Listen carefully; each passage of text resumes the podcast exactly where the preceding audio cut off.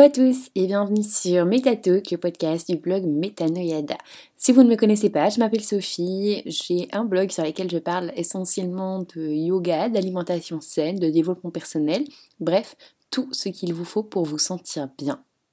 Aujourd'hui, l'épisode va plutôt porter sur l'alimentation saine et plus particulièrement, j'ai envie de vous partager des conseils un peu sains pour manger au restaurant, faire les bons choix.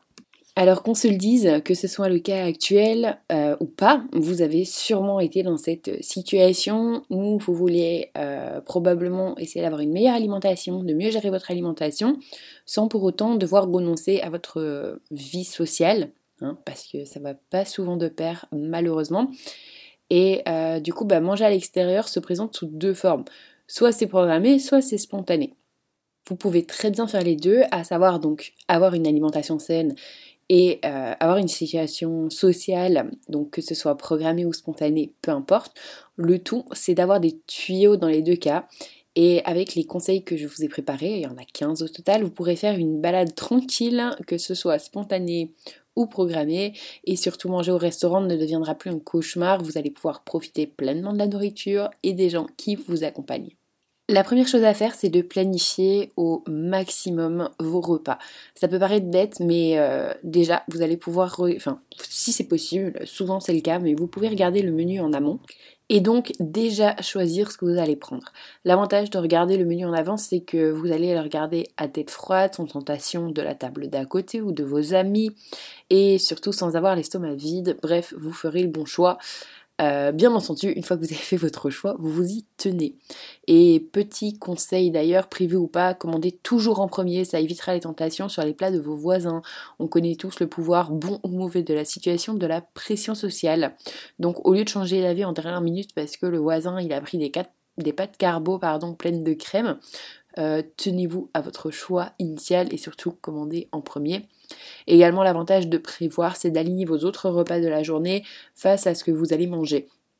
Si le soir vous voulez vous faire une plâtrée carbonara, euh, pas de souci, mais du coup bah, à midi vous allez plutôt manger une salade, légumes, enfin légumes, parce que clairement dans les carbonara il y a beaucoup de gras, des glucides, il n'y a pas du tout euh, de, nutriments, il n'y a pas grand chose quoi. Euh, du coup, vous allez pouvoir euh, mettre des légumes pour euh, aligner un petit peu tout ça. Voilà, c'est une bonne occasion en fait de programmer un peu plus sa journée et de voir un petit peu plus qu'à l'instant présent. Deuxième chose à faire, c'est de prendre un petit truc à manger avant le resto. Donc aller au resto le ventre complètement vide, c'est comme faire les courses le ventre vide, c'est la porte ouverte à la débandade c'est tellement facile euh, de parler et de manger tout ce qui nous passe sous la main. Enfin, vous n'êtes pas vraiment concentré sur votre assiette, forcément, vous êtes là plutôt dans une situation euh, sociale, de partage, d'expression. Euh, et non pas de concentration sur ce que vous mangez. Donc avant d'aller au restaurant, bah, soyez sûr de manger un petit snack plein de, fibres, de protéines et de bonnes graisses. donc de cette manière, vous allez éviter aussi de vous affaler sur le pain qui va arriver, euh, tout simplement parce que vous aurez faim. Donc là, vous allez pouvoir anticiper. La troisième chose à faire, c'est de vous hydrater. Alors savez-vous que beaucoup de personnes ne savent pas faire la distinction entre la faim et la soif? Ce sont deux sensations qui sont assez similaires et dès que vous ressentez la faim, buvez un ou deux verres d'eau afin de bah, déjà d'étancher votre soif. Attendez 15 minutes avant de vous reposer la question si vous avez faim ou non. Faites cet exercice de manière quotidienne. Euh, faites-le d'autant plus quand vous êtes au restaurant ou dans n'importe quelle situation sociale à vrai dire. Et assurez-vous d'avoir toujours votre verre plein d'eau. Buvez suffisamment d'eau avant le repas et après pour vous réhydrater. Quatrième chose à faire, manger des légumes. Alors les légumes sont pleins de fibres et ce sont des fibres euh, qui maintiennent votre satiété plus longtemps. Donc essayez au maximum de mettre votre légume au centre de vos plats. Ça vous permettra d'être sûr que vous aurez assez de fibres. Également, votre glycémie restera stable et donc ça évitera de trop manger. Je sais qu'avoir un plat dont les légumes sont au centre est assez compliqué au restaurant, mais n'hésitez pas par exemple à changer vos frites pour euh, des légumes ou une salade, demander une salade en accompagnement, bref, vous avez compris, essayez de faire des switches. Cinquième chose à faire, se renseigner sur la préparation. N'hésitez jamais à demander, avant de commander, comment le plat est préparé. Parfois ça paraît assez simple et pourtant c'est frit, plein d'huile, sauce, bref, pas les meilleurs choix sains. Choisissez en priorité des plats préparés à la vapeur, bouillis, au four, rôtis. Les huiles végétales sont très bonnes pour la santé, cependant 100 g d'huile, ce n'est pas bon non plus. Ce que vous pouvez faire, c'est partager. Donc si vous êtes dans un restaurant où il y a des plats à partager, donc typiquement les restaurants euh, espagnols avec tapas, ou en tout cas ce concept-là, n'hésitez pas. Alors déjà, c'est super pour socialiser, mais également ça vous permet de contrôler les portions. Vous allez pouvoir manger uniquement ce dont vous voulez, en quantité euh, que vous voulez, et vous n'êtes pas tenté de finir votre assiette parce qu'on vous a toujours appris à finir votre assiette. En parlant de finir son assiette, n'hésitez surtout pas à reprendre les restes. Sachez que légalement, les restaurants dans l'Union Européenne doivent permettre le doggy bag. Donc le concept de doggy bag, c'est de reprendre chez vous les restes de votre plat. Ça permettra de profiter encore de votre repas le lendemain ou de partager votre repas avec un membre de votre famille. Ce que je vous conseille, c'est que dès que votre plat arrive, dès le départ, divisez-le en deux, mangez la moitié et prenez le reste à la maison. Ça le fera durer encore plus longtemps. Numéro 8, faites une pause entre chaque bouchée. Si vous mangez de manière consciencieuse, vous connaissez déjà ces tuyaux.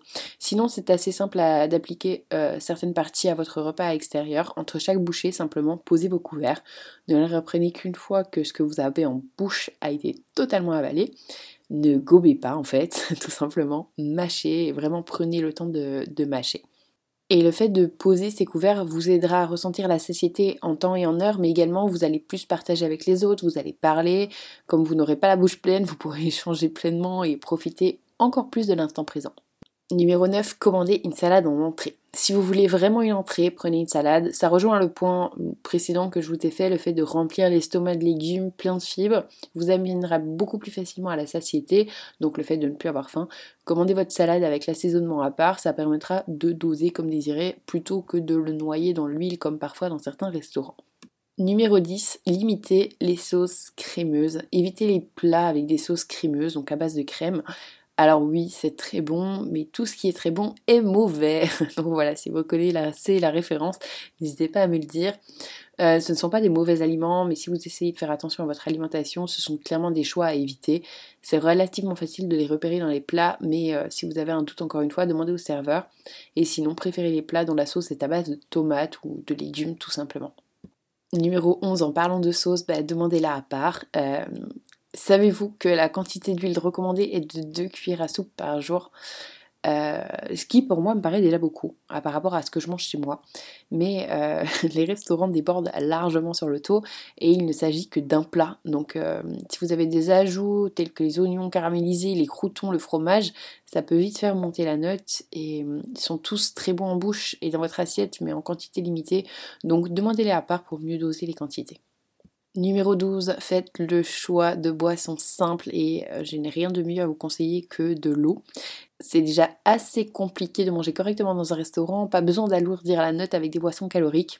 Si vous voulez vraiment un verre d'alcool, prenez un verre de vin, pas la bouteille, et ne prenez pas un kir ou autre qui serait mélangé avec du sirop et qui va rajouter du sucre complètement inutile. Numéro 13, faites l'impasse sur le dessert. Alors les desserts euh, ont autant, voire plus de calories que le plat en lui-même, et bien souvent on n'a même plus faim. Donc si vous voulez vraiment un dessert et que vous avez une bonne relation avec la nourriture, faites-vous plaisir, mais si c'est pour ressentir de la culpabilité, franchement, est-ce que ça vaut vraiment le coup?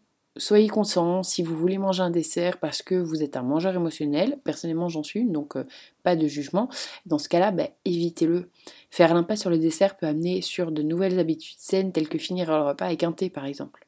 Numéro 14, des légumes et des protéines. Si vous avez un doute sur le plat à choisir, cherchez simplement un plat dans la liste qui représente des, enfin, qui présente des protéines, qu'elles soient animales ou végétales, et des légumes. C'est la meilleure combinaison à faire pour une bonne balance de votre taux de sucre dans le sang. Et numéro 15, on peut avoir l'impression que ce n'est pas le cas avec tout ce que je vous ai cité, mais n'oubliez pas quand même de profiter. C'est parfois clairement plus facile à dire qu'à faire, mais si le reste de la semaine et le reste de la journée vous êtes droit dans vos bottes, je vais dire, en termes de vos besoins nutritifs, ce n'est pas grave de faire un écart. Profitez, ce n'est pas comme si vous alliez reproduire le même schéma chaque jour pour chaque repas. Rappelez-vous juste que votre santé dépend d'un tout, d'un style de vie, du sport, euh, du mental également, de la nutrition. Ce n'est pas un repas qui va vous détruire, loin de là. Voilà, j'espère que ce podcast vous aura plu. Si c'est le cas, n'hésitez pas à me le faire savoir en vous abonnant, en mettant un commentaire, une étoile, peu importe où vous l'écoutez. Si vous écoutez sur le blog également, n'hésitez pas à me mettre un commentaire. Ça me fait toujours autant plaisir. Et puis moi, je vous dis à bientôt pour un nouvel épisode. Salut